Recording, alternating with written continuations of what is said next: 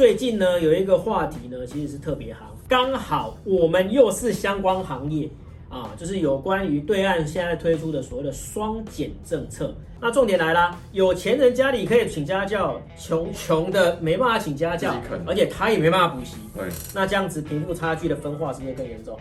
对啊，恭喜家具内卷。对，这这不是家具内卷，要是什么？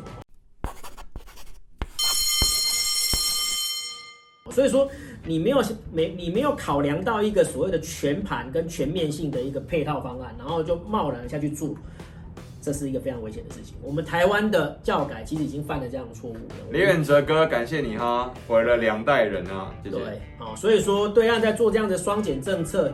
起意一定是好的，起心动念一定是好的，所以说，因为这我这个议题跟那个跟我们社团里面的很多人都在辩论嘛，然后这个这个目的是好的啊，这个这个这个目标是好的啊，老师、啊、你干嘛反对呢？通往地狱的路，通常都是用善意铺成的真的，你起心动念是好的，可是你最后做出来的结果就是反而加剧的贫富差距。啊因为我说实在，补习或者是他对人家培训来讲的话。这些的那个它是有分级距的啊，你比较你比较没有钱的，你可以选择比较便宜的方式。那比较有钱的，当然就我说实在真的有钱就全部请家教了，对不对？我还在那边一个人教你一百个人，我告诉你，我一个人只教你一个，你哪里有问题我就直接指点你，对不对？那这样子这样子对有些人是最好的。那今天穷人还可以选择用补习、用培训的方式，可是你现在把它砍掉了。那你觉得六日跟例假日这些人不能做补习，你觉得他就会去吃喝玩乐吗？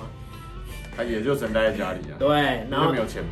对，然后就只能看看网络小说啦，对不对？啊，打打游戏啊，你之类的。啊，可是你在做这些事情的时候，那这些有钱人的小孩，他在家里面请家教，他在不断的充实自己。好，那我还是必须要说了哈，两岸的教育问题从来都不是制度的问题。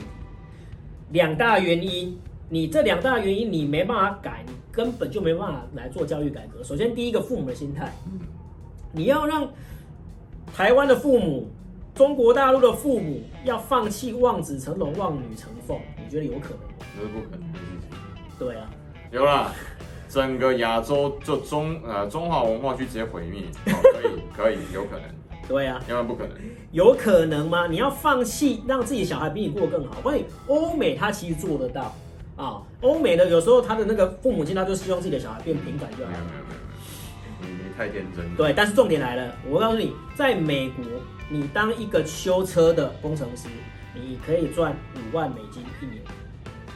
可能不止哦。对啊，那那就平凡哎，平凡。我今天就我今天就是在那个什么便利商店，或者是那个当个店员，我一年的年薪可能还可以高达三万美元，对不对啊？还是会被他瞧不起的，这种太夸张。三万美元，但是至少没有像我们这边会差那么多嘛，对不对？啊，那差那么多，你今天如果是没念大学，可能一个月两三千人民币，对不对？啊，有念可能变一两万，那差太多了。可是在美国的话，它就变成说，那我今天做一个那个 waiter。Waitress，我可能一年还有三万美金，啊，三万美金的九十万台币嘞，是不是？那当然，他们可以让他们平凡，可是我们这边没有办法，我们贫富差距太大，所以不管怎样，他都还是会有望子成龙、望女成凤，因为这个心态没有改，你你怎么改制度都没有用。那你的第二个问，第二个原因是什么？对，还有更重要的是第二个原因，好，为什么华人或者是所谓亚洲的学习压力都会那么大？主要的原因就是因为人多资源少，这才是根源。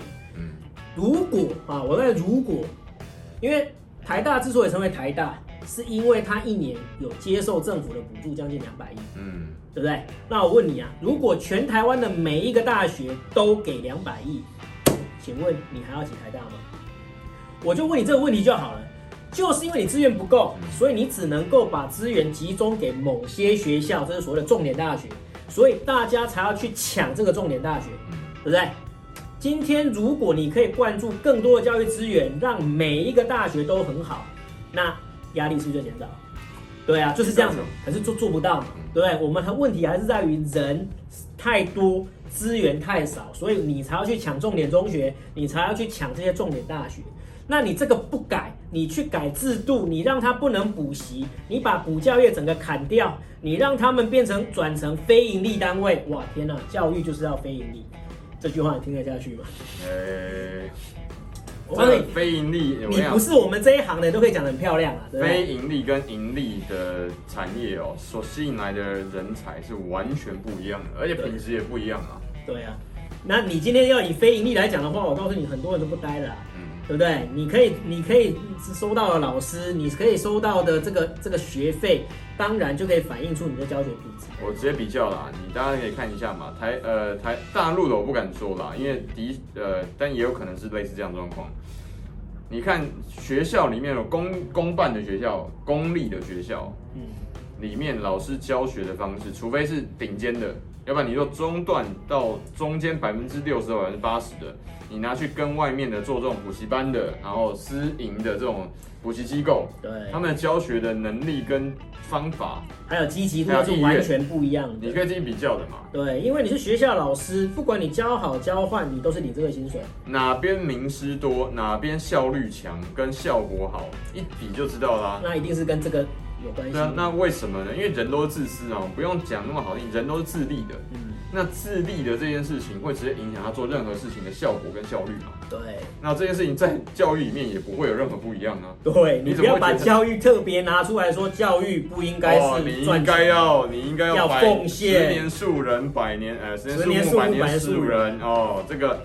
无私的奉献你的热情，同学，这个是反，这是逆人性的，就这种话就不要讨论了。那如果我们还讨论这种有的没有，那代表说我们根本不在讨论同一个基准基准点上面嘛。对，你好像好像还刚出社会，这个不用讨论了，好吗？对，你要真的要拿到呃，要给给到一流人才，要一流的薪水，一流的待遇，你才可以真的吸引到这一流的。要不然我这些人如果就全部都跑去，全部都我告诉你，如果啦哈，现在每个学校。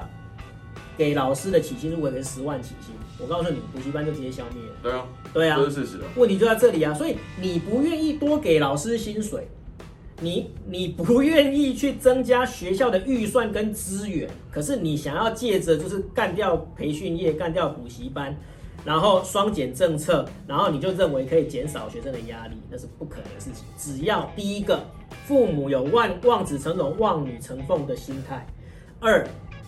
学校跟学校的资源差距很大，你就不可能做到这一点，因为你不可能去阻止这个需求，因为这需求一直在，你知道吗？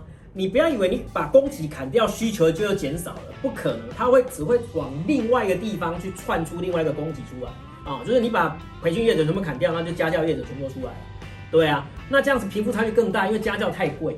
啊，你看一个老师的学费可以让一百个学生，甚至一千个学生，甚至一万个学生负担，那每个人是不是只要付一点点？